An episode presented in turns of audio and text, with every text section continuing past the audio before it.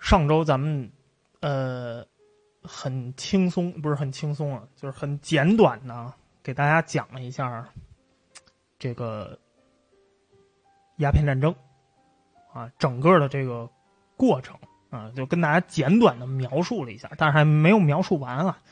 主要是这个，因为很多朋友这个对于什么三元里抗英啊啊，对于这些这个故事，然后还有包括后来这个为什么这个后来又闹起这个承承办承办这个汉奸了啊？怎怎怎么就从抗英就闹起承办汉奸？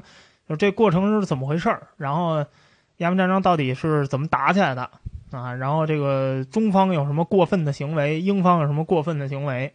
我们呢站在一个比较，呃，当然这个这个你在课本上肯定是不能咱们这么说啊，就是说我描述鸦片战争，鸦片战争肯定是毫无疑问啊，就是说对于我们来说，它这是一个侵略战争啊，对吧？这是一个 这是一个殖民侵略战争啊，这个但是呢，我们还是希望就是说这个能够让大家能够认识一下啊，就是说再是侵略战争什么的。咱们也是有，就他肯定有他自己的原因，对吧？然后这里头也肯定有各种各样的，肯定也就这一个巴掌也拍不响，对不对？所以上周呢，简单给大家讲讲。但是这个鸦片战争这个内容呢，我们将来到时候再给大家单开一个专门的鸦片战争，因为就是简短的说呢，还，呃，就是我们还没有没有没有把这个东印度公司加上说啊，就是我没有把这个政策变化加上说，我们还是要更全面的。嗯，从历史、从政策，到时候再跟大家聊一次这个鸦片战争。但是我们想跟大家说的就是说鸦片战争整个这个过程啊，鸦片战争整个这个过程，上周跟大家说的差不多了。但是为什么要跟大家说这些东西呢？就为什么要跟大家去详细的讲鸦片战争？这鸦片战争跟洪秀全有什么关系？很显然，对于洪秀全来说。啊，因为我们之前给大家讲了，他是出生在什么样的家庭，对吧？然后呢，他是出生在生长在什么样的地方？这个地方的民俗本来就是一特别注重民俗、非常迷信啊迷这个非常有这个迷信氛围的这么一个地区。所以，对于洪秀全来说，很奇怪，他发现整个鸦片战争的过程竟然跟。梁发的那本《劝世良言》说的非常的相似，非常非常相似。你比如说，这个说这个这个满洲人啊自杀啊，跟汉人起冲突，然后自杀啊，杀了自己的子女，然后自杀，呃，自刎自溺。那你说这段，这个《劝世良言》里其实是有的啊，就是这个，其实《劝世良言》就是圣经故事嘛。啊，就是写的就是圣经故事嘛，所以梁发其实他在写那个《劝世良言》的时候，他有这么一段啊，就是说这个以以赛亚啊，他说过这么一段话，他就说呢，他说就是为什么啊，在这个大难来临的时候啊，大难来临的时候，你们要这个自己残杀，为什么？因为你们心不诚嘛，啊，你们要是心诚的话。就没这事儿了。你们就是因为你们心不诚，所以这个地方就让你们自相残杀啊，就让你们这个什么荒野啊，然后就把火城被火烧。这这这让这让这个洪秀全就读这本书的时候，就非常的奇怪。哎，这个事儿好像在指的是鸦片战争中发生的某些事情，而且这个以赛亚他说的这话，因为你知道，你要拿那个圣经里头的话。去对照现实的话，这就跟你就说一个大预言啊，说我我预言了一事儿，我夸我说了一个模棱两可的这么一个预言，你最后你拿什么你都能骗，比如推背图不就是这样吗？你怎么对你都能对上这句话啊？所以呢，对于当时的很多老百姓，不光是对于洪秀全来说，对于当时读过梁发这本这个《劝世良言》的人来说，这以赛亚说的太准了。这以赛亚说的这个大火，它不光是烧毁了广州江边这一带，对吗？它也用吓人的方式吞噬了这个官军，整个这清军就是毫无阻挡之力啊！换一艘船，这个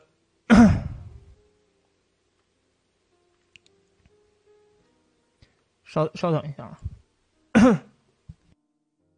等会儿我回一个话。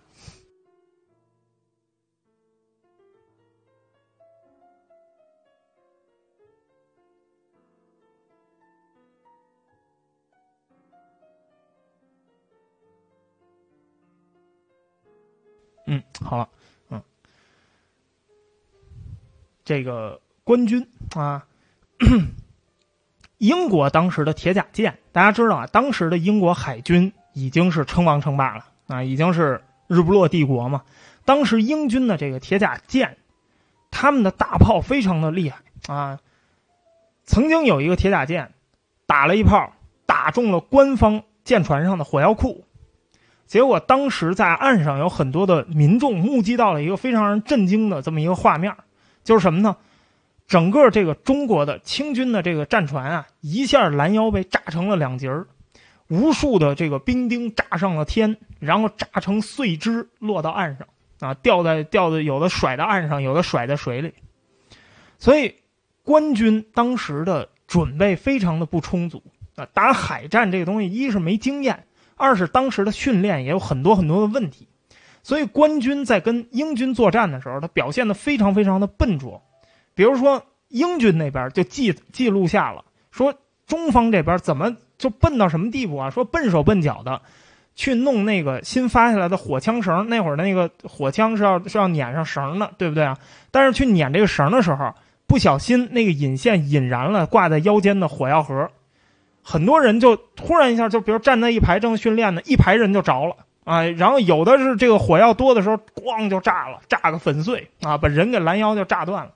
还有一些兵丁躲在这个屋子里头，然后屋子着火，这些人就特别的着急啊，他们就去脱那个身上的那个外衣啊，就那个他们有那个衣服嘛，然后光着身子踉跄着冲出来。还有一些这个兵丁啊，抓着那个。那个船上的这个绳索啊，或者抓着那个船桨，一直到船爆炸，然后把整个人就带到海里去。一八四一年的二月二十七号，你在船，你在这个这个画面上看到的这艘船啊，这是英国在黄浦口外边拦下的，当时九百吨重的一艘大船——吉塞皮克号，呃，吉塞皮克号啊，这个切其实切塞皮克号，切塞皮克号，这个船。英国人拦下来以后不要它，九百多吨对于当时的中国来说，这已经是一艘大船了。但是对于英国人来说，这是一艘小船。所以英国人为了给中国一个下马威，他们直接在江面上把这火船给放火就给烧了。这船烧的时候烧到了火药库，然后在整个珠三角地区制造了一声所有人也没有听到过的前所未闻的一声轰天巨响。这艘船在中国服役只有一年。这是中国人从美国人手里买过来的切塞皮克号，这艘船是当时非常非常大的啊，主桅上是挂着水师提督的红色帅旗的，然后船尾那个甲板栏杆都挂着五颜六色那个飘带，就是大清的这个这个飘带，船上堆满了军械和火药，所以英国人不要这艘船，英国人就是给你一个下马威。啊，在江面上把它点着了，咣一下啊，劈成两半。这艘船的爆炸。把整个沿岸的房屋都给烧着了。当时英国人计数啊，在三十英里以外啊，将近这个六十公里外，都能听见巨大的爆炸声。这件事情非常的有名啊，这件事情非常有名。切塞皮克号这英国人给给点着了，给炸了，这是一非常有名的事儿。但是这件事情竟然也跟梁发的那个《劝世良言》里头的某一段话竟然合上了。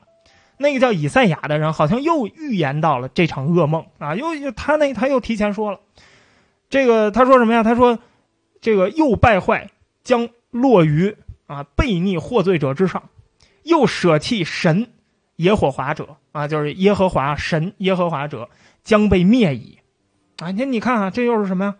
然后他后边说了啊，他说这个这个盖尔将为似衰叶之栗树啊。又似原无水林者也，就是听起来特别模棱两可，听起来好像就是在描述一次大火爆炸啊，然后这个让所有的人啊，然后什么制衣两同烧啊，就是说这个沿岸两边全都烧了，就是你看他说的就非常模棱两可。你要是非拿这个话去套的话，那你肯定能套上当时发生的事。所以这些文字就在洪秀全的这个心里头啊，他觉得就神了，他觉得太神了，他就这这这这这劝世良言，搁我这七年，我竟然一本我都没翻，我一篇我都没翻，我就当时拿着时候我草览其目录，我后来这七年我竟然一点也没读，这简直就神了，因为这些事情都是当时当地人全都知道的事。梁发在劝世良言里头，第一篇开章啊，就讲了很多什么恶魔呀、恶魔的创造者呀。梁发这怎么说呀？他说有一个神啊，叫野火华啊，野火华就是耶和华，当时的翻译是野火化啊，野火化，野火化造了天地万物啊，然后造了万物，他造了一特邪恶的东西，这东西什么呀？就是蛇，这蛇特别特别邪恶，所以呢，蛇就是万恶之源啊，化为蛇魔。蛇干什么去？他引一娘们儿啊，不是引一个妇人吞食恶果，这娘们儿又让她老公要让她爷们儿吃了啊，因此之故，然后这个神啊野火化就斥责两个人，把这两个人呢赶出了他们的乐园啊，这就是当时这个劝世良言，这就是圣经故事嘛。然后在这个乐园的东边，这个神呢就命令基路伯啊在这地方守着。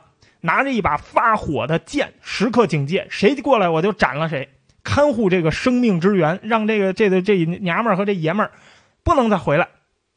文人，因为这个梁发他好歹他也是个文人，文人写文啊，为文你要讲究出处，对不对？你要每一句话你都要有出处，所以梁发他也是这么做啊。梁发呢，在这个这个劝世良言的底下也标了，他说这个出自《圣经》第三章啊，篇名为《创世篇》，他都引了。梁发是这么写的。洪秀全他又没读过圣经，那时候他拿哪他去哪拿圣经去？中文的圣经他也看不懂，对吧？这梁发就这么写了，洪秀全就这么读了。洪秀全没法知道，就所谓的那个罪恶之神蛇魔，在圣经里头是没有这一段的，就是圣经里并没有规定，更并没有说说这蛇是万恶之源，这是梁发自己的理解。然后至于什么蛇魔什么的，那是梁发为了让中文的读者，让中国的这读者接点地气儿，他自己加的演绎，那其实是梁发自己的解释，但是他不知道啊，哎，他就把这故事就读完了。后来，嗯，就是太平天国的时候，拜上帝会的时候，哎，就就蛇魔呀什么就都出来了。梁发在第三篇的时候又把这故事又强调了一遍，不过这一次啊特别奇怪，也可能是梁发的这个他忘了啊。蛇呢是仍然被说成是恶魔，但是这个野火化又突然变成了神天上帝。之前说的这野火化他没说是什么，他就是现在突然又变成了神天上帝。第二篇也写了啊，什么蛇魔有多奸诈。这个时候上帝又有别的名号，叫天地之大主。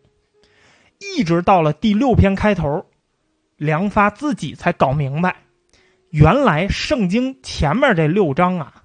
说的是，哎妈，神说要有光进来了，又吓死我了。正说圣经，然后神说要有光就进来了，他自己才搞明白，原来前面说的这所有的名号，说的是一个人啊，就是什么野火化呀、天地之大主啊、神天上帝，说的是一个人，上帝有不同的名号，所以梁发在这个劝世良言的第六章，他自己才搞明白，所以他自己把这才写出来，他说那咱们就统一一下。就是说，这个人他是野火化，他他是上帝，他说才才把他说明白。但是呢，蛇魔这个事儿是他已经写出来的，虽然圣经里头没有，但是这蛇魔这事儿他也没有再改。因为第一对夫妇活在乐园的时候啊，那个时候没有酷暑，也没有严寒啊，也不用男耕女织，也不用旱涝之灾，也没有什么疾病死亡。然后就在这个时候，人性也浑然为善，也没有什么恶欲之心，对不对？但是这蛇门，这，这蛇蛇魔啊，他这个奸计一旦得逞，然后邪恶就进入了人世间。现在这个洪洪秀全一想，我靠，那现在跟现在真是现在的问题是什么？人性大恶，对不对？人性恶大于善，正义心纯这是，像我我这个，哎呀，像我洪秀全这样正义心纯之人，少之又少矣。哎呀，他很感慨啊。有关恶的这个问题啊，就是在梁发在《劝世良言》里第二篇，他做了一个大胆的论断啊，他那他说了一个难以解决的问题。这个问题是圣经里头没有的，这是后来为什么拜上帝会里头会有这种问题？就是他说啊，他说那既然天神啊，就是这上帝，他既然有能力从虚空之中创造出一个世界，创造出万物，那如果他想的话，他也可以创造完全不同的生灵啊，对不对啊？但由于他爱自己所创造的这个生灵，就像这个爹爱子女一样，他就把他的这个独生子送到凡间去送死，然后赎还世人的罪孽。所以梁这里头就有一个悖论，梁发就说说那上帝为什么要这么做呀？他直接把所有的恶灭掉，他不不，他不这个创造出这个恶不就完了吗？他为什么非要这个还创造恶？这不是脱了裤子放屁吗？他之所以选择这么做，恶暂时还存在于这世界上，这是为什么？哎，这他自己也回答不了这问题，因为梁发自己也不是说他特别熟读了这个圣经，他本身也不是什么圣经研究者，他他也只是看了翻译版的圣经，所以在这个问题上，他自己有一个解释。他说呢，这个世界上你看要有善啊，那这当然他自己解释很牵强。他说，你看这世界上要有善，那要有善呢，怎么叫做有善？那我们必须要用一个恶来相对的来凸显这个善，对不对？要没有这个恶的话，那怎么会有善呢？所以上帝可能是为了显示上帝的善，所以他才创造了恶。哎，他就想了这么一个辙。梁发讲的这个神天上帝啊，他他描述这故事啊，就是如何派他的孩子啊，他的儿子，他圣子从天降世，然后把孩子的灵魂放进一个未婚的年轻妇女的身体里头，所以这年轻妇女没有人碰过她，但是她还是怀孕生子，然后在乡下的一个茅草房里头生下了孩子，给这孩子取了一个名叫耶稣。啊，耶稣的意思是什么？就是救世主和主的意思啊。他降生的时候，天空里出现了上帝的使者，然后让众人别害怕啊，别害怕。我们虽然从天上来了很多人啊，但不不要害怕。但是带来了喜讯啊，救世主诞生了。他说话的这当口，云中忽见神使，有一群天君赞颂神天上帝曰：“荣归于神至上者，太平于地，及人恩义也。”听见了吗？啊，听耳熟不耳熟啊？是不是？是不是觉得这情节在上一期里已经出现过，特别耳熟？梁发还说啊，既然这也发生在中国这一块土地上，那或许咱们也可以在中国的那个古代的经典里头找到这种事情的蛛丝马迹。哎，为什么呢？因为这些事情发生在大概相当于中国什么时候啊？西汉汉哀帝那个年间。但是想了半天不行，因为什么呀？因为这个这个对不上啊！这神天上帝这个行为，你实在找不着说有未婚先孕的。说中国西汉哀帝的时候有有未婚先孕的女子啊，然后有这个什么神天君降世，这这没有。所以找了半天你也白找，你这对不上啊。这个，但是这句话非常重要啊！荣归于神至上者，太平于地，及人也啊！这是梁发这个《劝世良言》里头的原文。梁发的书也提供了有关年龄和行动之间的这个关键啊。梁发说呀，说这个耶稣很勤奋，很刻苦。十二岁的时候，他就显露了他的智慧，但是呢，他还是费尽功夫来寻求照命啊，就是我我的宿命，慢慢的教育世人。耶稣到了三十岁才放弃旧生活，公开宣教，明示神天上帝。差他下凡啊，来这个传播这个旨意啊，劝喻世上之人，要扫除一切恶端，丢弃各种假菩萨之相，啊，然后这个信上帝。洪秀全看到这儿特别激动，为什么？因为在他读这个小册的时候，他刚好也是三十岁，离他做那个梦啊，离他做那个梦已经过去了七年，他二十三岁做的那梦。三十岁的时候，他在读这本小册子。于是呢，耶稣就开始教收徒弟了啊。三十三岁的时候，就满了，这期限就满了，三十三年啊，就满了。然后呢，就假借群凶之手，甘心受难啊，钉上十字架。然后这这段故事就不用再说了啊。后来这个被人弄死了啊，死后又复活了啊，然后在地上又溜达了四十多天。到处这个悬壶济世啊，然后指导门人奥义，然后就有一天在众人之前就升天了。这一段里头，你看啊，耶稣升天的时候，天使下来迎接他。天使口中，天耶稣降生的时候，天子、这天使说什么呀？说太平出现了太平。耶稣升天的时候，他说他去哪儿了？天使说他去了天国。天国这个字是梁发自己想出来的，啊，就他这完全是自己想出来的，因为梁发自己不知道天国是什么意思。梁发在《劝世良言》里头给了两个关于天国的解释。他说啊，天国可能是天堂。啊，就是说，第一种解释就是天国就是天堂，就是人死了以后，然后他的灵魂享受的那个地方啊，这是天堂。第二种可能是说这个，哎，等会儿啊，这斗鱼里头说卡卡吗？没有卡吧？我这怎么没有卡？第二种说的是，就是所有在世界上信主、信耶稣的人。啊，聚集在一块儿拜上帝的那个会所，叫做天国。这个是梁发给出的解释。但是太平和天国都是在这个时间出现的。耶稣出生的时候出现了太平，耶稣死亡的时候出现了天国。洪秀全他读圣贤书啊，他一共读了二十年，但是耶稣的这个话语。跟他以往听到的所有的东西都不一样，这对于他来说，这完全是一个全新的版本。因为就是你想，他过去读的是儒家的经典，对吗？他读了二十年，他考了二十年的秀才，他都没考上。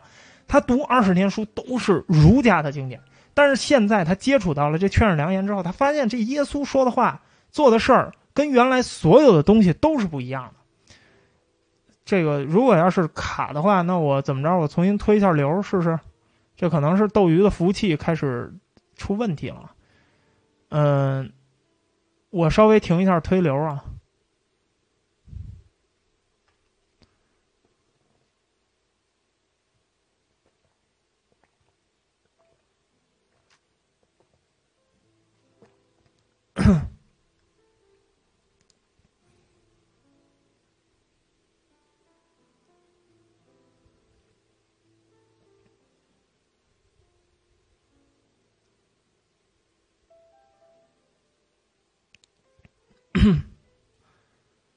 现在好了吗？现在好了吗？嗯，就是因为因为所有的这个耶稣说的话，就是说在在《劝世良言》里出现的，是整个刷新他世界观的东西。你比如说，耶稣这个登山宝训啊，登山宝训，耶稣怎么说啊？说告谕众人，对他们的不幸啊，就是对我我你我们很穷啊，我们受了很多苦。耶稣怎么教育这些人？你不要难过，你们要高兴。哎，你们要高兴，为什么呀？因为上帝在考验你们呀，欢喜大乐。干什么？那是在你们死后之后才有的事儿，对吗？你这现在你想什么欢喜啊？啊，你要死了以后，哎呀，欢喜大乐，你在天国你是这想不完的荣华富贵。他就这个跟儒家所有的东西都不一样啊，就是。儒家哪会教你说，哎，我很不幸，哎，你要高兴啊，你要高兴。而且，关于怎么向上帝祈祷，啊，关于怎么向上帝祈祷，关于上上帝祈祷也不行，也也也不一样啊。就是说，这个这个，上帝是没有没有形的，我们也不用那个什么去塑像，我们也什么没有没有没有什么所谓的上帝啊，所有的那个拜偶像都是假信仰。你看这不一样啊，这儒教干嘛拜孔子啊，拜牌位啊？好，到了洪秀全那会儿。那个吃冷猪肉的进了那个享祀的那那好几百位，对吧？那那牌位那那那过去那个私塾那都摆满了，全是牌位。而且这个耶稣还告诉大家什么呢？就是你要忍耐饿，你要忍耐饿。饿是什么意思？不是不是说忍饿啊，不是说我饿了我不吃饭，不是是说人性的恶你要忍着。为什么呀？因为这个恶是无处不在的，人之初性本恶。这是人与生俱来的一个问题，哎，我们的这个工作是什么？我们工作是改善这个问题，对吗？但是儒教是怎么来的？儒教人之初性本善，它是基于那个无妄的假设，它是基于这个人之初性本善的这个假设，所以整个是反过来的。洪秀全读到这些故事之后，就是他突然发现，梁发的这个劝世良言，或者说整个这基督教，跟他过去接受过的所有的教育完全是不一样的。这个，这个基督教的这个教义，它的容错性更高一些，对吗？它没有对人有那么多的道德的要求，因为儒教是什么呀？儒教是对人有只有最高要求，没有最低要求，对吗？所有的人都得按照那个最高要求来。哎，所以大家这个假仁假义啊，伪善啊，客气。但是这个基督教，他现在读的这个东西，这个东西是把人假定成一个特别烂的东西。人是在生活中提高的，慢慢慢慢慢慢提高的人是可以改好的。那个是认为人是不能变坏的，对吗？所以整个就反过来了。于是这种差异啊，这种冲击啊，让洪秀全感到非常的困惑。于是，一八四一年那次科考，他就没有参加。他这个时候已经开始对儒教，呃，儒教啊，就是儒家的这个这个这个信仰啊，他已经产生动摇了。就是我读什么这个书，我干什么呀？啊，我为为为什么要这样？但是，一八四三年，他家里不干了，还逼着他第四次去广东，你给我考，过去广州给我考秀才去。但是，一八四三年这一次，他去了广州，他也没好好考，最后又是名落孙山啊，又是名落孙山。但是，科考这个事儿，在他读到了那个，这个这个《劝世良言》之后，《劝世良言》有一篇竟然是论科考的。在他后来读到这篇科考之后，啊，儒儒教，在他读到这篇之后，他更觉得他是在浪费时间。为什么？因为梁发在这个《劝世良言》里说，说科考是什么东西？科考是浪费时间，浪费你的生命啊！说什么呀？说儒教。儒教这个东西是很虚伪的，你看啊，儒教你们要供文昌，要供魁星两个像，对不对啊？然后你们要把这个像给立好了，你们要拜他，对吗？你拜他是干什么？你拜他是考上科举，对不对啊？你是要保证你啊这个智商突然就提高，然后能考上科举，你才能考中。但是中国这么大，所有的中国有这么多读书人，请问谁不拜？大多数都是读儒教经典长大的，儒家经典长大，所有读书人肯定要拜这二位，所有的人都在求这两位，你保佑我啊，中举、中进士、点翰林，然后我将来这个当官儿。但是现在问题来了，为什么这么多人拜这两个像，而且有一些人自幼就开始读书考试，一直考到七十岁、八十岁，还考不上一个秀才？那请问你拜了他，你不是年年拜这两个像吗？那为什么这两个不保佑你高中啊？哎，由此咱们推论一下，那就是什么呢？儒教中人啊，就是你所有这个儒教这个系统里头的人，你们简直就是妄想功名之切，扯淡呐！啊，所以你们才去拜这两个，就你们想要这个功名，所以你们才去想拜这两个，对吗？你们是有求于他。你们是想发财，你们才去拜这些东西。哎呀，这句话一说，本来洪秀全，你想啊，你说还有一个，你你你说你你你不让人学习啊？你说你你不要读书啊？你不要学习啊？你说最好的对象是什么？是学习差的人，对吧？肯定不是学习好的人。你说这个，你跑到一个小学去，你跟他说，哎，哥们儿，我告诉你啊，读书的将来都发不了财。啊，你看那个，你看，你看，你看这个叔叔我啊，你看叔叔这这有大妞，身边什么都有，有有豪车，有什么？你看叔叔都没读过书啊，这种话谁最爱听？这种话就是学习最差的人最爱听，学习好的人肯定不理你啊。我我读书挺好的，我为什么不读啊？对吗？所以梁发这句话就说到了洪秀全的心坎儿里，人生就是白驹过隙。谁知道自己能活多长时间啊？你自己那会儿的平均寿命那么低，活个五十岁、六十岁都了不得了。你更别说你活到八十岁、一百岁，你根本就不可能。所以洪秀全从读完了这一篇之后，再也不去考试了，不再进考场了，浪费时间嘛，对吧？就像梁发所说，就在某种程度上，其他人被误导的非常非常的深啊，就是很多的情况下，其实不是说儒生拜偶像的问题。还有很多很多在当地的习俗就是这样的，就是你看啊，我们中国人都是这样。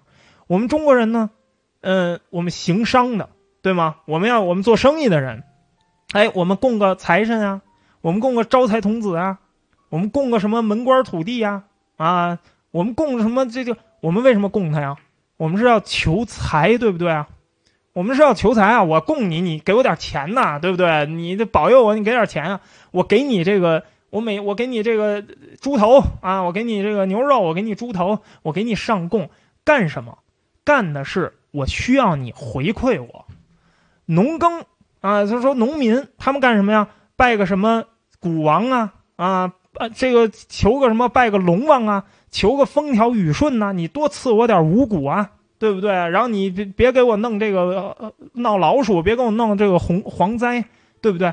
这些都为什么？是我有求于你，所以我才给你上供，对吗？裁缝那会儿过的，因为过去什么东西都是哪哪行哪业啊，都得有一个祖师爷。裁缝拜的谁？裁缝拜的是皇帝啊，轩辕皇帝。所以裁缝拜轩辕皇帝，为什么呀？庇佑我，所有的人衣服都别那么结实。啊，都都这个能破一点，然后赶紧你过来做木匠呢，拜个鲁班，对不对啊？所以你没孩子的去求个这个送子观音，大家都上供都是，就是说是有求于我。所以梁发这个问题，其实他提的非常的现实，就是说，如果说你有求于神灵，你才去拜的话，那神灵会理你吗？不会的。但是如果说你无求于这个神灵，啊，你说我就是一个人，我就想平平安安活着，那么上帝就会保佑你们。虽然我们今天听很牵强，但是对于当时的洪秀全来说，尤其是科举这一块这个确确实实非常非常对他的胃口，因为这样的话，他就突然一下觉得儒生，或者说不是儒生，是整个他所处的这环境满心虚妄。佛道僧侣也是这样啊，那些道士。对吗？自称什么呀？知三元三清啊，知道奥秘，天神之力都知道。但是谁见过这些道士升仙啊？你亲眼见过这些道士升没有？但是你一定能见过什么？你一定能见到道士在街上要饭，哎，到处这拿着玩化缘，先先生什么被人羞辱，对吗？那些和尚也是一样的，天天拜如来佛，但是拜如来佛这个享极乐。你你你见着他去极乐了吗？和尚反而是什么呀？和尚反而是很多，这和尚当花和尚啊，他就这个靠着香火钱他活着，所以这对于当时的洪秀全来说，他觉得真是这么回事儿，就是你说我们信了半天这个，我们信那个，最终最终，我们应该信什么？那我们应该信那个就是最无欲无求的，他不要求你回馈他的那个神啊，那神是谁啊？他爹野火化吗？啊，梁发除了说这些。理论啊，就说这些这个这个信仰的理论之外，他还说了一些特别吓人的东西啊。他说了一些这个这个，如果你不遵守上帝的教条啊，上帝会怎么惩罚你？他举了什么十诫啊？这个上帝跟摩西呀授他十诫，然后摩西宣布十诫，他举了这个例子啊。摩西把这十诫给宣布了之后，然后有的人就不听啊。有的人不听，就怎么着，就死在外边那不得善终啊！就死在旷野之地，不得善终。所以你不听他的话，哎，你会倒霉的，啊！但是你你你也你也不要求他，哎，这教导省事儿，你也不用求他啊。有事儿你也不用求他，不会保佑你的。但是你不听的话，哎，他会报复你的，哎，就是大概就是这么一个意思。我们总结一下，就是这么一个意思。梁发的文字。虽然是成书于很多年前了，因为这个时候已经过了七年了，从他拿到这本书已经过了七年了，但是他讲述的这些东西跟当时的环境非常非常的贴切。这本书里既预言了当时广州鸦片战争发生的一些事情，能对应上；其次，其次还有一些这个当时他说，因为他说的这个信仰这问题，这属于是民风败坏的问题，所以这洪秀全觉得，嗯。真的是这样，就这民风确实是败坏，就像你所说的。所以这本书他越读他越觉得特别的神啊，越读越觉得特别的神。梁发没有在这个书里头详细的阐述圣经到底是什么样的，因为圣经到底什么样，其实梁发自己也没有搞清楚。梁发也没有说神在山上跟摩西说了什么东西啊，所以这些这个这个以色列人。啊，他没有听摩西的话，然后他们死在旷野。他们到底做了什么？他们没做什么，也不清楚，都没说。但是呢，梁发在别处说了六样说什么呀？说他们做了一些恶事儿，大恶之事，行凶谋杀，反叛大道啊，反叛大逆，偷盗拐骗啊，奸淫邪术，忤逆不孝，竟然有忤逆不孝啊！那所以你想想，这梁发他到底他他自己也看穿了。梁发说这六个事儿是耶稣最痛恨的事情啊，其中有不孝啊，其中有不孝，所以 耶稣最痛恨的事情。啊，所以你要是，然后这这书里后来还说说什么呀？还加上他自己的理解，说耶稣还痛恨几件事儿啊，吃鸦片，耶稣很讨厌人吃鸦片，吃鸦片会受罚的，罪此罪之深重，亦如他罪。耶稣活的时候，这个还没有鸦片这东西啊，但是就是梁发把这个也加进去了，所以其实人人都能看出来，这本书明明是拼出来的。对吗？明明是对，是融合改良出来的，怎么会有人傻到拿它去当一本座右铭，拿它去搞这个一个一个宗教啊？怎怎怎么你让就竟然搞出来还有这么多人信？对这事儿你还真别不信，就是这样就搞出来了啊！连宇宙这个什么觉醒大学，连银河联邦觉醒大学都有人信，你就更别说这个太平天国他有人信了，所以。有些段落啊，洪秀全根本就领悟不了，啊，他领悟不了，他也就是梁，因为自己都没搞明白，梁发自己也没搞明白，你他怎么他怎么搞明白？他就不可能能领悟，对不对啊？但是他深深的相信梁发写的这些故事，确确实实就是在描述现在此时此地他所在的那个地方啊，这广东就是这样啊，可能这个中国也是这样。梁发在最后说什么呀？凡不信上帝的，最后一定会有厄运啊！一定会有厄运。为什么？因为事情的结局他写了，事情结局就是我们会面临一场世纪的大审判啊！最后的审判，每一个人都要落在啊，都要接受这个审判。这审判非常痛苦啊！是上帝先派几个使者下来，把世间的人全杀掉。杀完了以后，一个一个这个审他们的灵魂，没有罪的让他们复活啊，都是先杀掉，然后没有罪的让他们复活，有罪的就下了地狱了。梁发的这些书啊，这些说法很长，里头呢也充斥着各种各样的怪词怪名，很多名字梁发自己也没有搞清楚，他也没有做任何解释。但是洪秀全固执的认为，这是一把钥匙。为什么？因为这本书，在这本书七年之前，他做过那个梦。这个时候，他才意识到，我天哪！他写这东西，这野火化，不就是我七年前梦到的那个长着金色胡须、穿着这个龙袍、蟒袍的那我那天父吗？我天哪！那我梦着那老人说是我爹，那那不就是上帝天父吗？他就是那位主神啊，野火化呀，对不对啊？跟我一块并肩作战的啊，在我后边督战的那位兄长，我那位兄长用那个金印照魔的，那是谁呀？那不就是我大哥吗？啊，这个我大哥耶稣吗？跟我打架那个，那个那个阎王爷啊，那阎王爷他当时打架那不是阎王爷吗？阎王爷是谁啊？阎王爷不就是蛇魔吗？啊，带着那么多小妖，那不就是蛇魔吗？那就是万恶之源啊！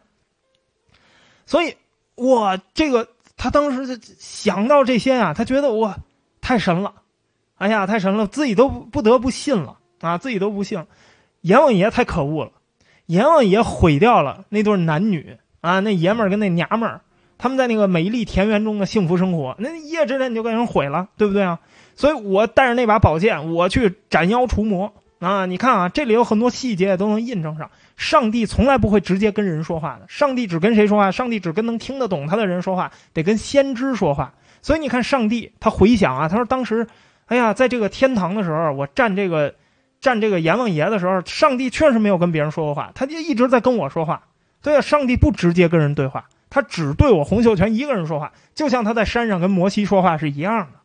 耶稣在世间生活，而且辛劳过，对吗？然后，那个几乎毁掉所有生灵的大洪水，象征着洪秀全未来的命运。他来干嘛来的？耶稣是在这个世间替大家这个啊替世人受罪的，对吧？然后被被被被杀了，被剐了啊，然后然后死了，这是他来替这世人受罪的。那接下来洪秀全，我是这个上帝的二儿子，我的使命是啥呀？就是那场大洪水啊！而且你看啊，当时的原名不叫火秀吗？洪火秀吗？火秀这个字儿是犯了上天天父的那个名讳了，所以改了秀全。这秀全这名字还是天父亲自给我改，梦里改的啊。全这个字在《劝世良言》里头多次出现。科考这东西，科举考试百无用处，而且他他也考不上啊，一错百错。但是洋人虽然在卖鸦片。而且有一些人性情比较暴躁，但他们的心念是不错的，对不对啊？所以中国人啊，中国人当时问题就是一年到头的节庆，什么都拜，但是所有的拜啊，所有的这个这个祭祀都是有利所图，根本就不能够向上天表达什么崇敬。之所以这世界上有这么多的罪恶当道，就是因为每个人心中都有贪念。每个人在拜神的时候，都都要想索取点什么，所以才使得罪恶横行世间啊！那些和尚、道士、奸淫之徒，那那助纣为虐啊！你们不是说这个来济世救人的？那和尚、道士，你们是传传教，你不是来济世救人的，你们是助纣为虐来的。所以洪秀全这个时候想明白了，那既然这个世界罪恶已经是深入人心的问题了，已经所有的人。都有利所图，所有人都是坏的，对吗？因为圣经里说了，人之初性本恶嘛，所有人上来都是坏的啊。既然耶稣是上帝的长子啊，那就是我的兄长，那么洪秀全啊，他自然而然他就是在中国，上帝在中国的儿子，上帝在中国的唯一代理人，这就是他的使命。坚信了，好了，那既然你相信这个，那就没有问题了。人相信什么，就会变成什么。洪秀全于是放弃了之前所有的生活，开始向外讲道啊，开始去传道去了。他第一个对象是谁呀？他第一个对象就是翻出他这本书的李静芳。李静芳当时不是来他家找他，然后他没在家，李静芳就随手从他抽屉里拿了本书在那看。就拿起这本《劝世良言》，说：“哎呦，你还有这么好的书啊！”然后就跟他说：“你好好读一读吧。”然后他不是才读吗？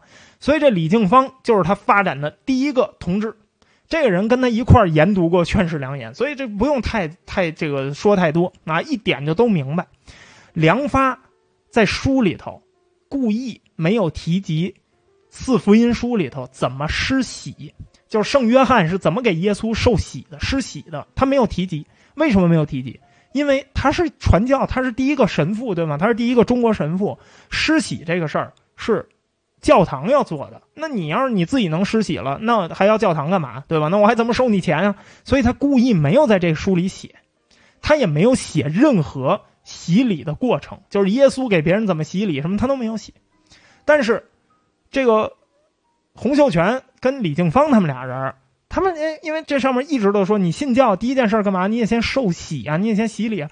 所以俩人就是，哎呀，就想啊，说那咱们咱们咱们也得洗礼啊，咱们要信教，咱我上帝二儿子了，咱们也得洗礼，怎么洗啊？所以两个人就去研读这本书，就想从蛛丝马迹中找到揣摩出这个施洗的仪式到底是什么样。后来两个人啊拼凑了好多的细节，最后呢两个人私下啊找了一天，俩人到小河沟。啊，相互给对方洗了一下，啊，就像这个梁发给他老婆洗一样啊，这个互相反正在在河里头洗了洗。因为洗礼是信教的第一步啊，受洗者才能得永生，对吗？这个这个不拒接受，呃，不是那个拒不接受这个耶稣的人啊，他痛苦永世。所以他们两个人跑到河里头啊，怎么洗的呢？嗯，这个。这个是有详细的记载的啊，就是两个人啊，相互以水洒头，啊，然后呢一边洒头一边对他们的上帝祈祷，祈祷的时候的词说的什么呀？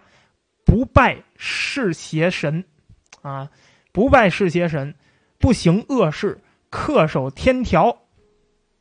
然后最后还念了一句口号啊，洗除罪恶，去旧从新。啊，两个人念一个口号，然后这个洗礼仪式双方结束了。洪秀全按照记载，他进行完这个洗礼仪式之后，他心里头非常的高兴，因为他紧接着就写了写了一首诗，啊，就歌歌颂这个洗礼仪式，觉得写的特别好啊，洗的非常到位，洗的非常的明白啊。然后他这诗呢，他说这个五季罪恶石滔天，信赖耶稣代赎权，勿信邪魔尊圣戒。唯崇上帝立心田，哎，写的就是你别觉得多好啊，因为这个他是占了语言的便宜啊，因为这个大家知道广东话，广东话的这个韵律啊，它比较接近古音啊，所以写出的诗词呢相对来说比较好，而他毕竟也读了二十多年书，对吧？然后这个时候，洪秀全又详细的给李定方讲了一下他做的梦。两个人啊坐在河边洗完了以后。坐在河边就参他这个梦啊，到底你你这个梦意味着什么啊？两个人在那参，至少他们认为有一部分是参得透的。于是呢，这这一部分什么？就是战神战炎魔这一段，他们是参得透的。这一段很明显嘛，上帝让他下来下下到人间去斩炎魔嘛，斩这个罪恶嘛。于是这两个人干的第二件事儿，就跑去找了一个铁匠。这铁匠他们两个铸了两把宝剑。这两把宝剑是一模一样的，各重九尺，呃，就各重九斤，长三尺，剑身上刻了“斩妖剑”三个字。洪秀全在做完了这把剑以后，也特别的高兴，因为他又写了一首诗做纪念啊：“手提三尺定山河，四海民家共饮河啊，虎啸龙吟光世界，太平一统乐如何啊？”就是特别高兴啊，然后斩妖剑。斩妖剑一共两把，啊，斩妖剑一共两把。这斩妖剑后来到太平天国时期，他也带在身边。这个洪秀全之后现在有了斩妖剑，啊，也施了洗礼，也确定了自己是上帝二儿子这个身份。主要最重要的是，他也说服了自己，啊，意志现在比较坚定了。所以他现在开始卯足精力，开始在全村传道，甚至还对村外的人传道。这个时候。很多他的亲朋好友啊，村里的这个老百姓啊，以为这哥们又疯了啊！因为七年前做梦发了一次疯了啊，发烧已经发过一次疯，这然后被这个家里人锁家里锁了好长时间。这很多人以为他又疯了啊！然后这个很多的人啊，这个亲朋好友着急啊，找了一堆一堆的人过来照看这个洪秀全。结果来照顾洪秀全的人，全都被洪秀全给说服了啊，全都接受了洪秀全的想法。洪秀全经常跟他两个亲戚谈论啊，这两个亲戚尤其听他的话。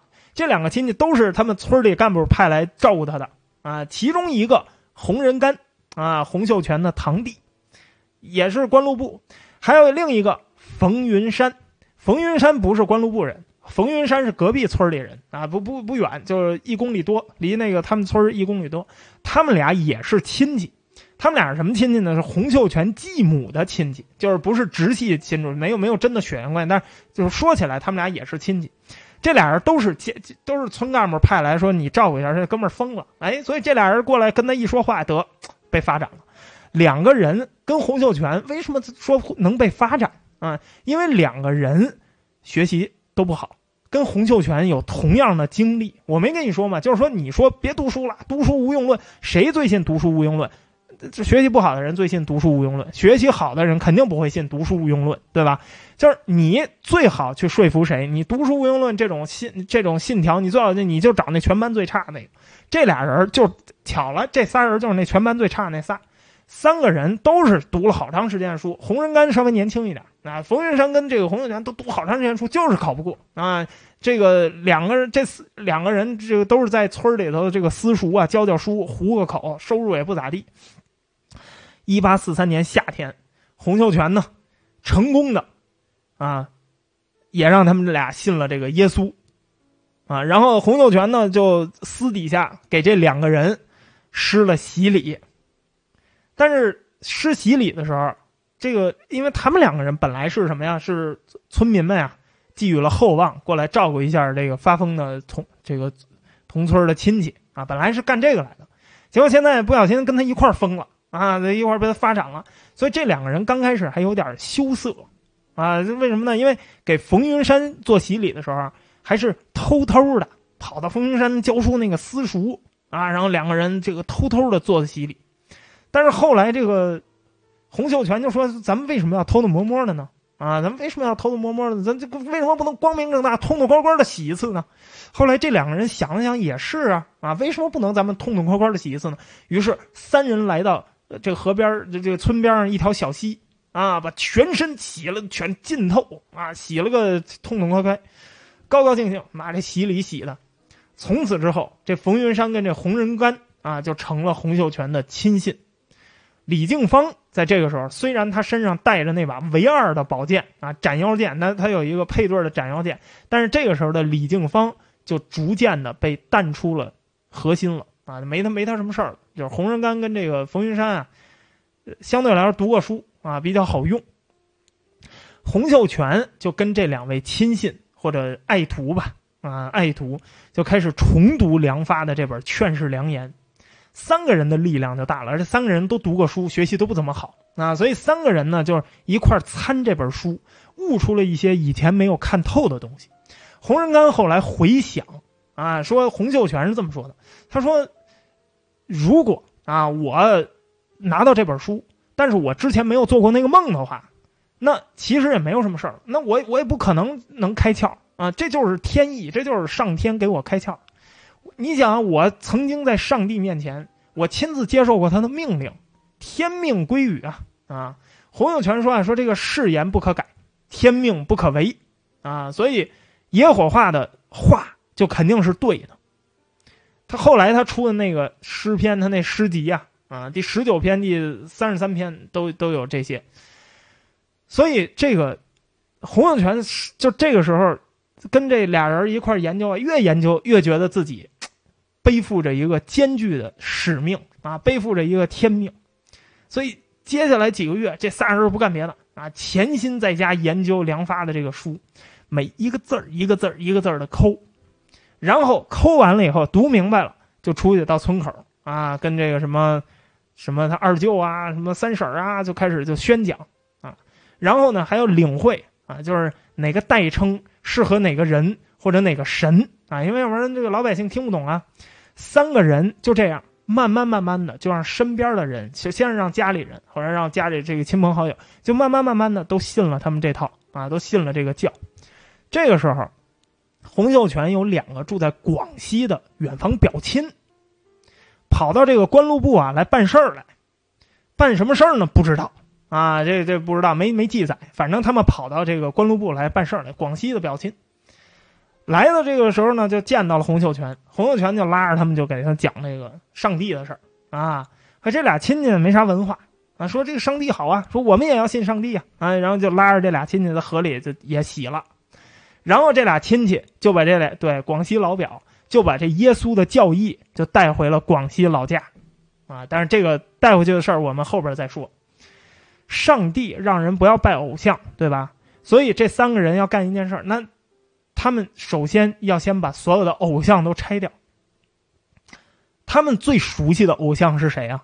朝夕相处的偶像，陪了他们二十多年，就是私塾里用的孔子牌位啊。那么就是这个这个孔子牌位。啊，这是他们一直都那什么的呀，对吧？所以他们要一个一个的把这些牌位都得去除掉，因为不能有偶像啊，这可不容易。因为去掉私塾，私塾怎么不是你家开的？是不是啊？你去掉私塾里的牌位，你得全村人同意呀，啊！而且到了他这个年代，你想一想啊，孔子是第一个圣人，孔子有三十多个弟子，那牌位都摆在边上。这么几这几百年这个传下来，上千年传下来，那个那些什么这个圣贤啊、名师、圣贤后面那忠臣义士啊，都想祀啊，想祀就有牌位。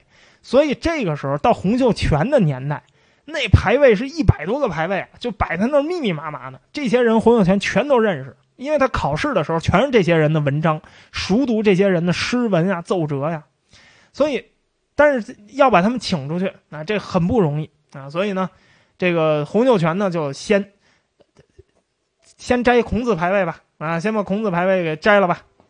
于是呢，他刚一摘掉这个孔子牌位，村里人就急了啊，就是你凭什么摘呀？啊这个儒生啊，在这私塾里读书的人，因为大家都奉行的是儒教，大家都信守的是同一个价值观。你把这牌位摘了，大家就都退学了。我不学了还不行吗？你摘了，那我就不学了。所以私塾的收入就减少了，就开不下去了。官禄部附近有一些中了秀才的啊，洪秀全不是一直在考秀才，就是考不上吗？他有一些中了秀才的读书人，听说了这件事儿，听说他们把孔子牌位从私塾里给弄出去了。非常的生气啊，非常非常的生气。有个秀才啊，就认为这个洪秀全呢，他也是一读了二十多年的读书人，才思也比较敏捷，应该是可以说话的啊，应该是可以这个沟通的。于是呢，他还认认真真的用梁发的劝世良言，向这个洪秀全啊逐一反驳啊，还列文章，那逐一我向你反驳。结果洪秀全拿到这个文章之后，大为刚这个光火啊，直接给他回了一个“去你们，绝交啊！这不不行不跟你理论这些。”村中的父老还都比较尊重洪火秀，因为毕竟他也是教过书的，他也是识了字，他也是读了这么长时间书的。所以呢，村中这个父老呢就想救他一下啊，就想跟他这个，哎呀，说你你你就拉你一把啊，不要误入歧途。所以，一八四四年的正月还请他。这个元宵节的时候还请他写了一个这个颂文啊，但是呢，这时候的洪秀全啊，他觉得他自己已经茅塞已开，他已经不是那个儒教那个系统的了啊，他已经改信基督了，所以他就拒绝了，我不写。这个时候乡亲们就不干了，因为乡亲父老这给你面子你不要啊，给你脸你不要，所以就写了一首诗斥责他。哎，你别看那个地方受教育程度较低。但是文风还比较盛啊，大家都写诗互相骂啊。这诗怎么写呢？老拙无呃老拙无能忘后生，谁知今日不相关？经纶满腹由人用，听信谗言值一般。这个诗其实已经写的非常的重了啊。洪秀全拿到这首诗以后，直接就写了一首啊：非听谗言为书命，只遵上帝教条行，天堂地狱言分路。何敢糊涂过此生？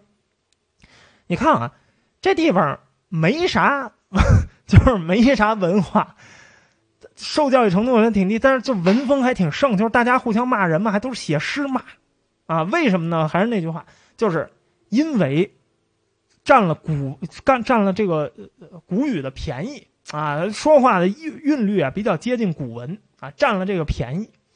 所以这个大家好歹都是识文断字的人啊，这个冲突看起来表面还是挺文雅的啊，没有没有打没有骂，但实际上他们的积怨是很深的。所以春天还没过去，红火秀就被开除了啊，滚蛋吧！你既然你把这个孔子牌位你也不好好教，你滚蛋吧啊！这一下被开除了，失去了收入来源，呃，洪仁干还有这个这个冯云山都没有工作了，这哥仨怎么办啊？啊！这个时候，哥仨只好在一块儿。按洪秀全的说法，说那咱们仨干什么去呢？洪秀全说：“我们应该出游天下，教导世人。我们应该干这个去啊！我们在在这耗着，他们都不是这个能救的人，咱们得去找能救的人去。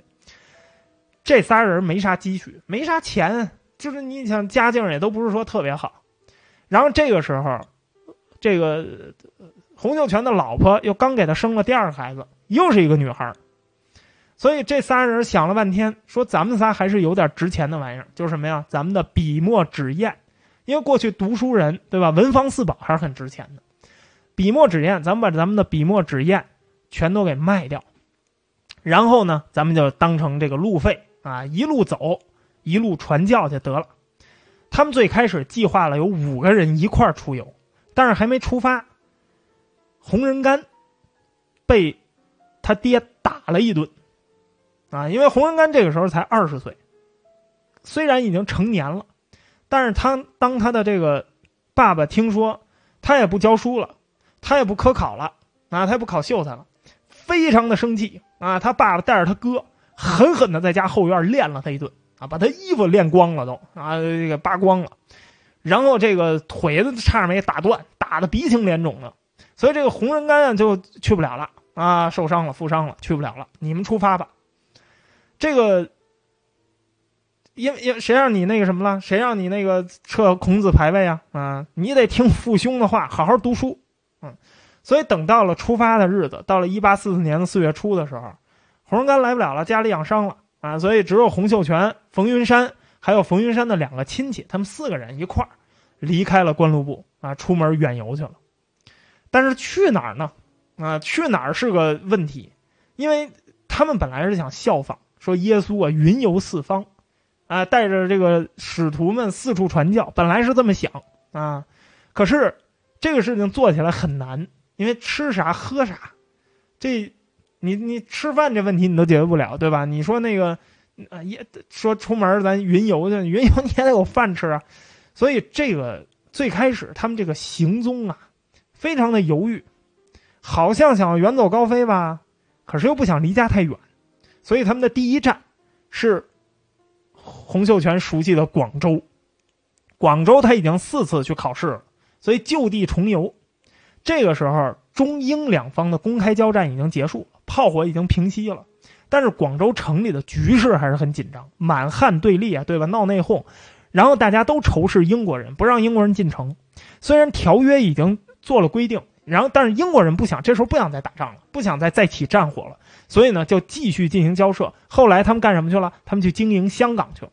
这四个人就来到了珠江口啊，然后呢，短暂停留之后，转向了西北，从西门进入广州城，然后再出东门，沿着东边的山丘绕了半圈一路上见着人就跟人讲啊，你信教吗？然后就一直在讲，一直一路宣讲。最后在清远县停下来了，这个地方大概离这个关禄部啊，已经是关禄部北边的大概这个七十多公里的地方啊，就就大概在这地方。这个地方清远人非常的欢迎他们，清远人很信这套啊，因为也很迷信。然后这个这个洪秀全啊，在这儿给好多的人实行了洗礼啊，给好多人实行洗礼。这波人是什么人呢？这波人是李敬芳的亲戚，就是拿着那把斩妖剑的李敬芳的亲戚啊。李敬芳那个亲戚就在这附近，他把他的亲戚又都给发展了。之后，这些姓李的人，他们都坚信基督教。之后，洪秀全一路向北，然后又折而向西。五月初的时候，到了白虎须这个地方歇脚。这个时候，他们已经在整个广东省已经徒步走了三十四天了，饿的是皮包骨头啊，那面黄肌瘦。最后停在离他们出发地大概只有一百多公里远的地方。所以你看啊，他们出发的时候，他们是没有想好他们要去哪儿的，非常非常的犹豫啊，非常非常犹豫。洪秀全到了这个白虎区这个地方，他提出了一个建议。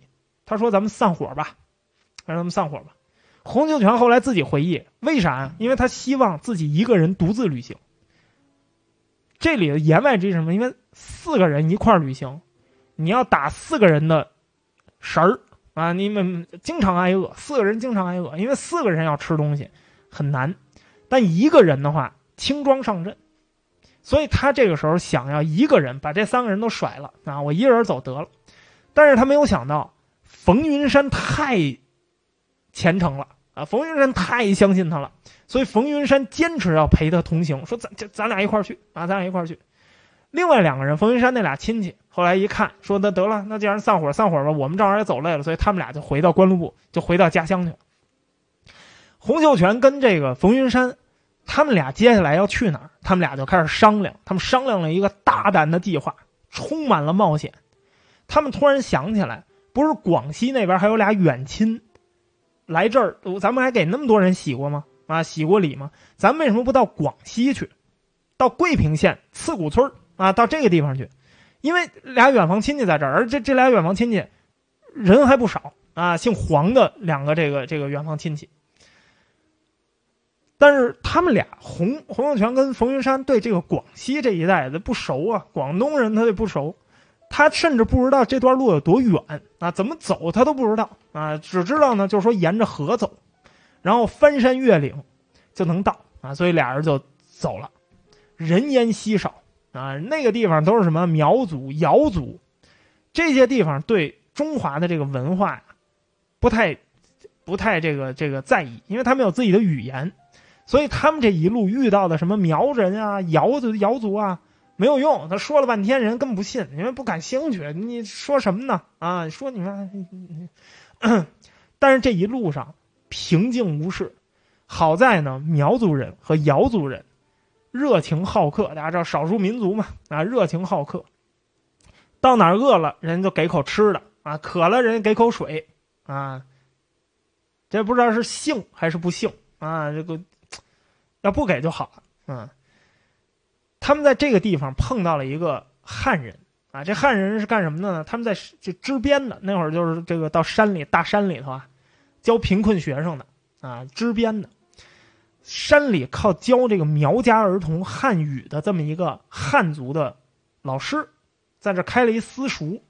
他们后来在这个苗乡碰到这么一个人，这个私塾这老师一看人，因为没有没有。汉人啊，他这地方都是苗族人，都都没没有汉人来啊，所以这个这个老师啊，他一看见这俩汉人大老远来了，特别的高兴啊，然后呢就过来说：“这个我们这儿反正有吃有喝的，可以啊，什么都有。那个该吃的这这块给你明白的啊，这安安排明白白的这一块啊，苗乡这一块啊，以后就找我们这小老弟儿啊。所以这个洪冯二人在这特别的高兴，于是呢，他俩。一捎带手，把这老师就给发展了。洪冯二人啊，不通这个苗语，他们俩不会啊。所以呢，但是这个老师会说，所以他们就委托这个老师，你们呀，要不然把这个苗人也都发展一下啊，都给都给了解一下。于是呢，两个人临走前啊，跟这个老师交代了半天，老师给了他们一些盘缠，三个人和和睦睦的啊，然后他们又上路，又去赶路去了。一路走，反正一路就是跑要饭，然后这个要饭啊，然后捡着吃啊，然后这个路途非常的艰辛。但是呢，他们俩很相信，说什么呢？这是上帝在保佑着我们啊，为是大地的母亲正在护佑着我们，所以在独一的真神下保佑下游历，他们不会饿死的。哎，果然就神了，他们竟然就真的走了十七天没被饿死。一八四四年的五月二十一号。他们到了广西的勐须，平均他们每天走大概二十多公里，不到三十公里，然后又从勐须往西走了十五英里，啊，就大概这个不到三十公里，终于就真的到了刺古村，找到了他那个亲戚，姓黄的这家亲戚。这里这亲戚看到他们来了，很意外啊，啊，非常非常意外。这亲戚，因为这这当时这这一个村都姓黄啊，大家都是亲戚，所以这个亲戚。看着很高兴啊，说呀，远道而来，这个我们自从被你洗了之后，我们天天都想着你来，妈洗的太舒服了，你这个，你这个手艺真好啊，说我这这都等着你这个来洗呢啊，所以大家都很高兴，所以呢，两个人就在大家这姓黄的亲戚的轮流的照顾下，哎，在咱们在各个人家就轮流住宿。洪秀全这个时候知道，他要想劝人皈依，他必须要加快宣讲的速度。因为一个一个去讲太慢了，我对你讲，我要从头讲，太慢太慢了。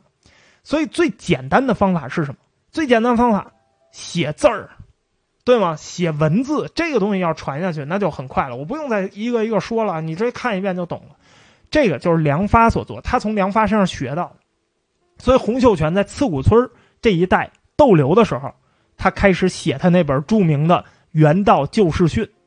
书名也是跟那梁发的《劝世良言》相呼应，你看，其实很像，对不对？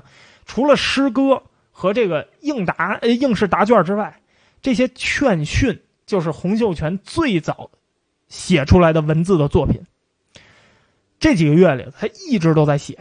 他写这个《原道旧事训》是七言诗的这种格式，就像打油诗似的啊。为什么要写成这种方法呢？因为不识字的人也能朗朗上口。那也很容易就记住，对不对？因为他这个，比如说这个“天赋上帝，人人共”啊，“天下一家，自古传”，“盘古以下，至三代，君民一体，敬皇天”。哎，你看这是，这知道的是传这个基督教，不知道的是不知道他在传什么啊？真是不知道这个这这传的这这叫什么啊？“天赋上帝，人人共”，“天下一家，自古传”啊，“盘古以下，至三代”，连盘古都出来了。啊，军民一体，还敬皇天。所以他写这个劝训，这朗朗上口啊。这样的话，识字的人就可以念给那不识字的人听啊，不识字的人听，哎，挺好听的啊，大家就当歌谣就记下来了。在古时候啊，这个这种信仰跟信念它是自然的啊，天人一气，理无二，岂有别神在其中啊？对不对啊？所以这东西都是天然的啊。所以说呢，洪秀全他就利用了这种。融合吧，啊，就利用这种融合吧，因为这这种融合是什么意思啊？就是说他从小他就学这个，对不对？他其实他提笔他就来，他也读了二十多年圣贤书，他提笔他就来，他也没有什么参考书，哎，所以呢，他也就效仿着整个儒家的这个这个道德理念啊，道德理念再结合那个劝世良言，他就给自己写了一个六戒，啊，就说你你你要你要想信我们这教，你要六戒啊。第一，戒色，啊不不不，淫色不不不要那什么了。第二，不要违逆你的父母。第三，不要杀人。第四，不要偷窃。第五，不要搞什么巫术啊。第六，不要赌博。这这个，这戒色啊，戒色，你说什么戒偷盗什么，这都什么？这个孝顺父母，这个这显然不是基督教的，对吗？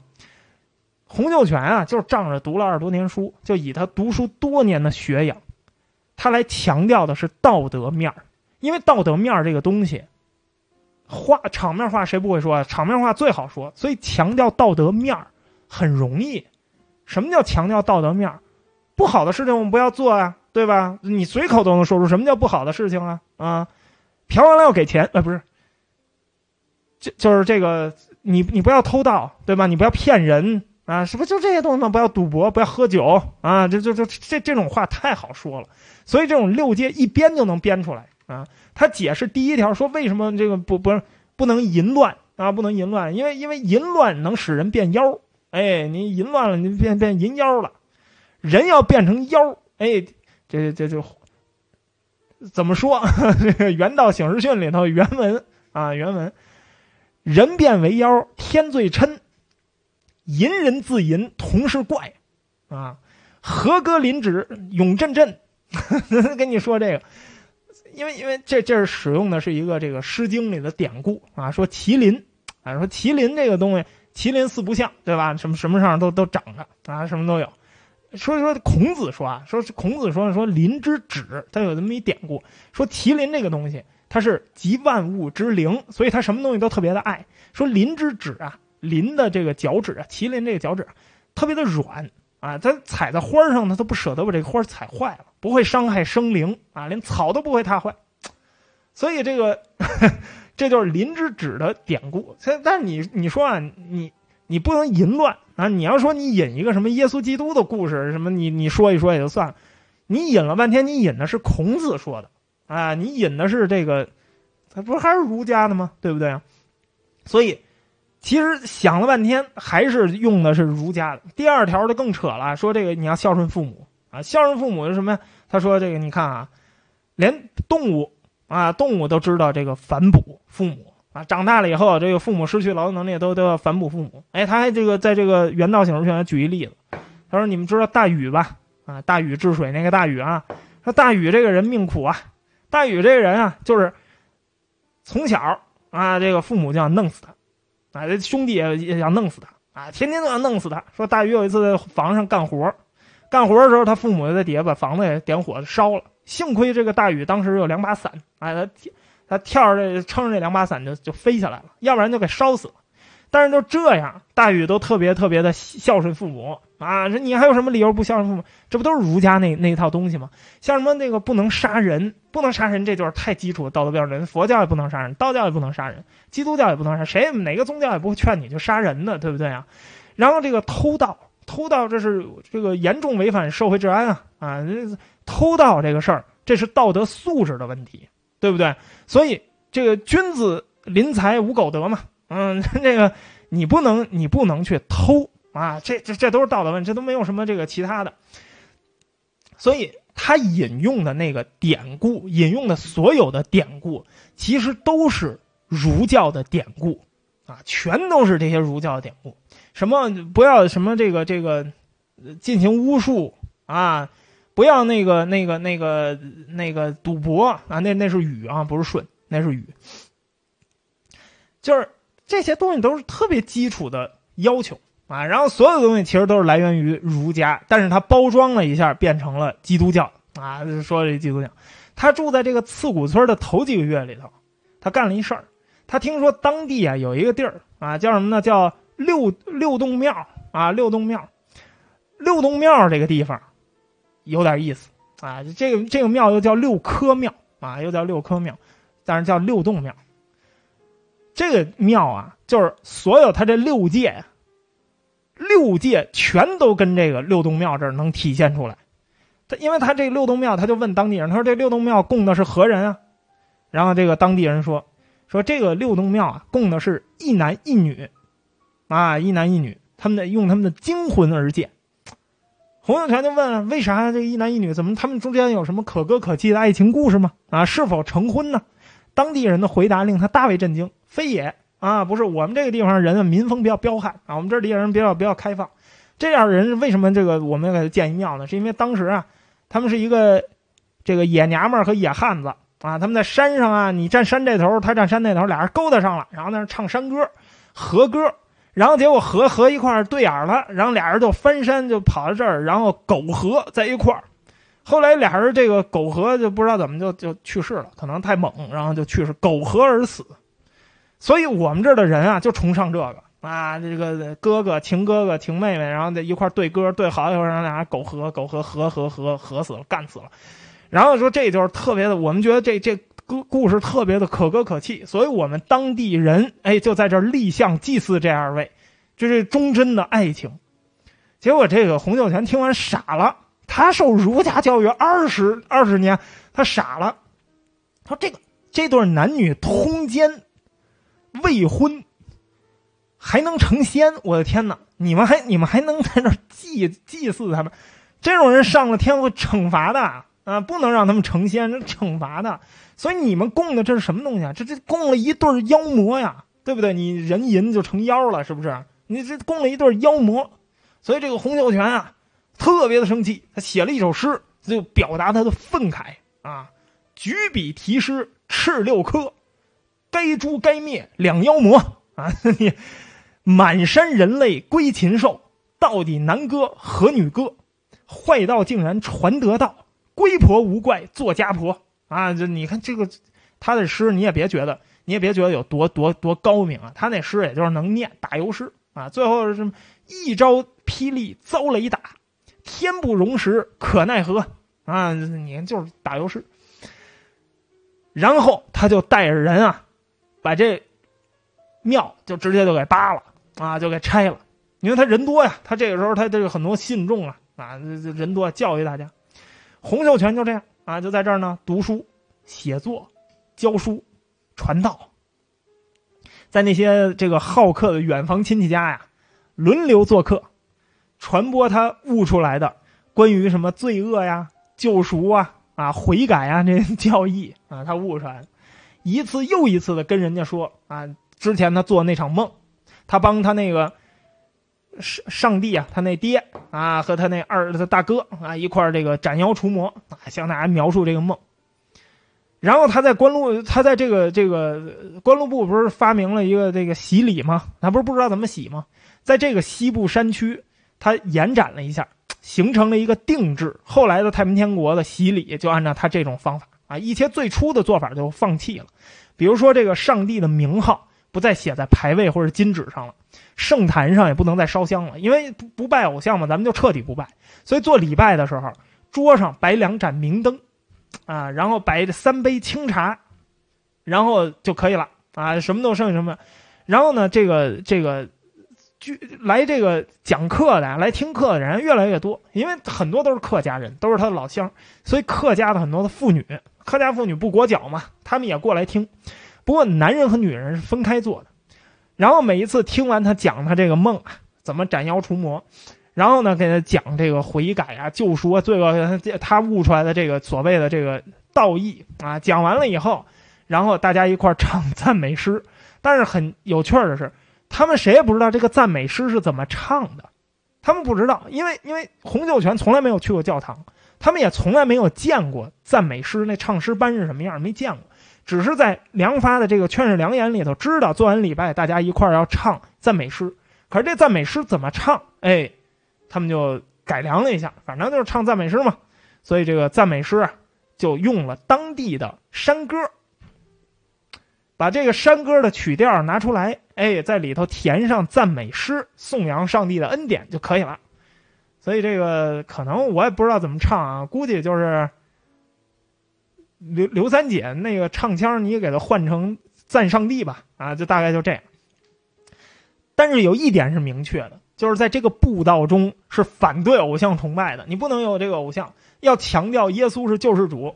所以呢，祈祷的时候，人人都向屋里头的这个光啊，就后天这光跪着，因为山里头啊，房舍都是要有多窗，要通风啊，所以教民们呢闭着眼睛。大声的朗诵着道文啊，小子小子李富贵啊，小女丁建国，跪在地下，真心悔罪，祈祷天父皇上格外恩怜，赦从前无知。天父皇上啊，屡犯天条，恳请父皇上帝开恩啊，这这都是这。这种祈祷文啊，非常的那个什么啊，非常的虔诚啊。然后最后大家一块唱赞美诗啊，刘三姐味儿的赞美诗。不到一个月的时间，这种神圣的仪式就在刺骨村山区招来了大概一百个信徒，一共一百多人皈依了新教，接受了洗礼。那些想受洗礼的人要先写一份忏悔状，然后要朗声宣布。啊，就是宣读啊，我要忏悔。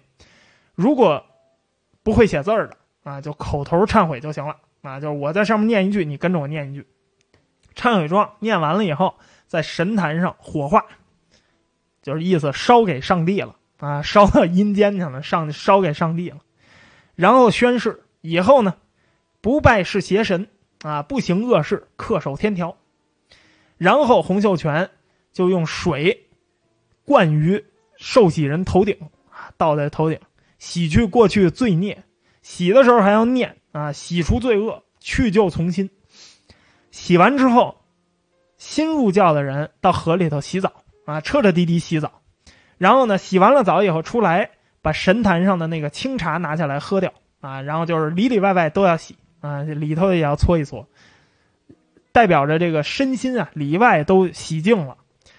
从此以后，每天吃饭之前也要做简单的祈祷啊，天父皇上祝福有衣有食，无灾无难，以德升天啊，都要这个都要这个祈祷。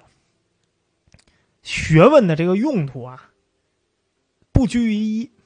洪秀全这人虽然他没中秀才，但是呢，他而且他也决意说我不再参加这个科举了。但是他知道官场上的很多的对应规矩，因为你学什么呢？你学的这个这几十年，你学的不就是那个官场上的这个人情世故吗？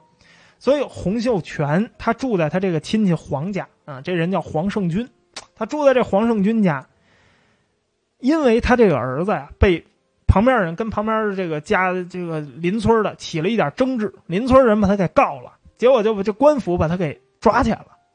黄家呢就向洪秀全求助。说：“你看，先生啊，能不能你大智大慧，能不能想想办法呀？”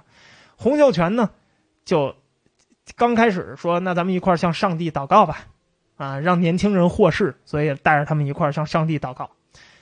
可是这个祷告了半天，没有用。但是洪秀全呢，私下写了一份文情并茂的申冤状，偷偷的送给了官府。其实起作用的是这份申冤状。官府说这申冤状以后，哎呀，我们这还有这么有文化的人呢！我天，我们这还有儒生呢，赶紧放了，赶紧放了，就把这这家孩子给放回来了。但是洪秀全没有告诉他们，说这个是其实我写那申冤状，这这家人就以为这是祈祷有用的啊，这是这个上帝啊开恩，然后给他放回来的。所以这孩子回家不久，也加入到了新教里头啊，也信了这个上帝。但是洪秀全在这个刺五村啊，也不是说。事事都顺利。因为什么？因为他不是带头把人那个庙给扒了吗？啊，那六洞庙他不是给人扒了吗？所以好多人对他就不太满意啊，说你什么人呀？你来了就把我们这儿这个好多年的这庙你就给扒了。所以有的时候他离开了这个皇家啊，他中间有一段呢去找那个冯云山啊，他找这冯云山。这个时候就好多的人对他进行诽谤啊，不满意他这个宗教啊，说这个他拆这个六洞庙。啊，很多人就说这事儿，但是过了没多长时间，这洪秀全回到皇家。这个时候，他跟那个冯云山啊就分开了。冯云山去了桂平县城，到那儿去交了几个新朋友啊，这个到那儿去传教去了。这个洪秀全呢，回到皇家啊，就待不下去了。为什么？因为这儿的人好多人就觉得就就要弄他了啊，因为就是很多人就说，你这胡胡整啊。你把我们这儿这个信仰都给破坏了，胡整。所以，一八四四年十一月，洪秀全决定离开这个地方。这个时候，他在广西一共待了有五个多月，离他离家出走的时候啊，离他这个宣讲上帝福音的时候，已经过去八个多月了，已经小一年的时间了。他呢，虽然中间托这个去广州的人烧了一个家书，但是他家人肯定特别担心他。这里头还有一个重要因素，他毕竟是儒家子弟，他传教说什么呀？不孝，对吗？是违背天上帝的六个罪证之一。六戒里头有不孝啊，所以讲孝道怎么讲，还是儒家那一套。不孝有三，无后为大。他现在生了两个孩子，都是女儿。他现在着急回去，赶紧得生一个后啊，得得赶紧生一男孩啊，对吗？所以骨子里头他还是特别着急，他想回到，赶紧回到广东啊，生孩子去啊，着急，这没有人跟我生孩子。所以呢，黄胜军就送洪秀全到了桂平县城。然后，因为这时候冯云山不在桂平县的吗？啊，所以呢，他就去找冯云山，可是找了半天没有找到人。然后，这个冯云山的一个亲戚说说什么呢？说他们家这这冯云山啊已经回到官路部了，比你先走了。洪秀全一想就信了啊，所以呢，他就没有再继续去找这个冯云山。于是呢，他就跟黄家这些亲戚都告别，只身返回了广东啊关路部。这回呢是坐船。估计是，但没说他这个盘缠是哪来的，但估计是当地的人资助他的啊，给了他点船资，还给他买点食物，应该是。所以呢，他就沿江从广西回到了广州，一路非常的平安。十二天以后，他又回到了家乡，然后跟全家人又相聚了。那冯云山去哪儿了？他一回家。他就问这个所有的人说：“你这个冯云山在哪儿呢？啊，好想他呀，好几天没见了。”结果所有的人都说：“我们以为他跟你在一块儿啊，我们也不知道冯云山在哪儿啊。”结果这个时候他才发现，冯云山没回来。所有的人他打听了，所有的人都不知道冯云山去哪儿了。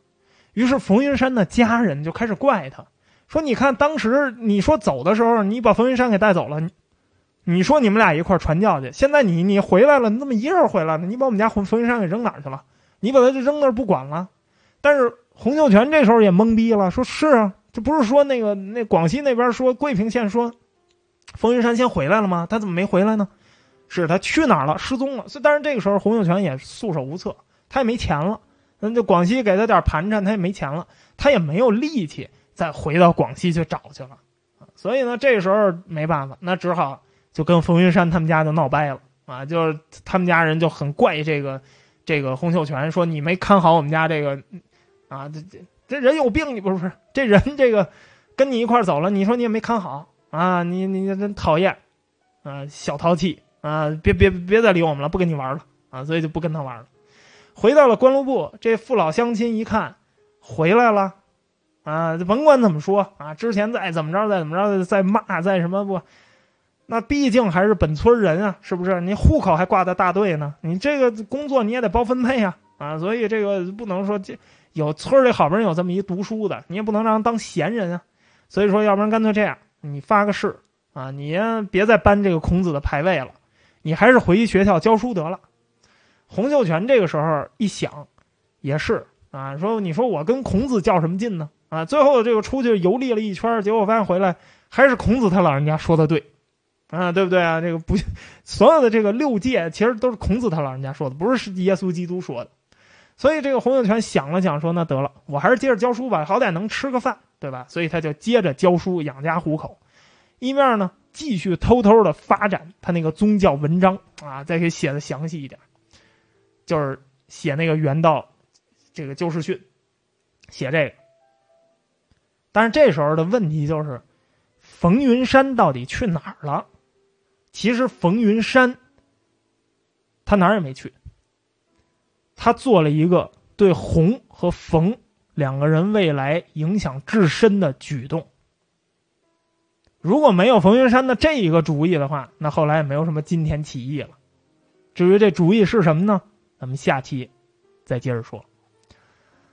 今天我们节目 时间非常的长，这是为了补偿我们这一周都没有给大家做什么正经的这个专题啊，所以我们今天的时间呢比较长啊，给你加了二十多分钟，你就不用。你就不用给什么回报了啊，这个 你就你就下一期接着听就可以了啊，然后欢迎你在音频的下边评论啊，喜马拉雅评论啊，那咱喜马拉雅说说，咱就今天先到这儿啊，咱们这个下一期的专题，明天的吴三桂再见啊，再跟喜马拉雅的朋友再见啊，剩下我们时间留给斗鱼了，拜拜。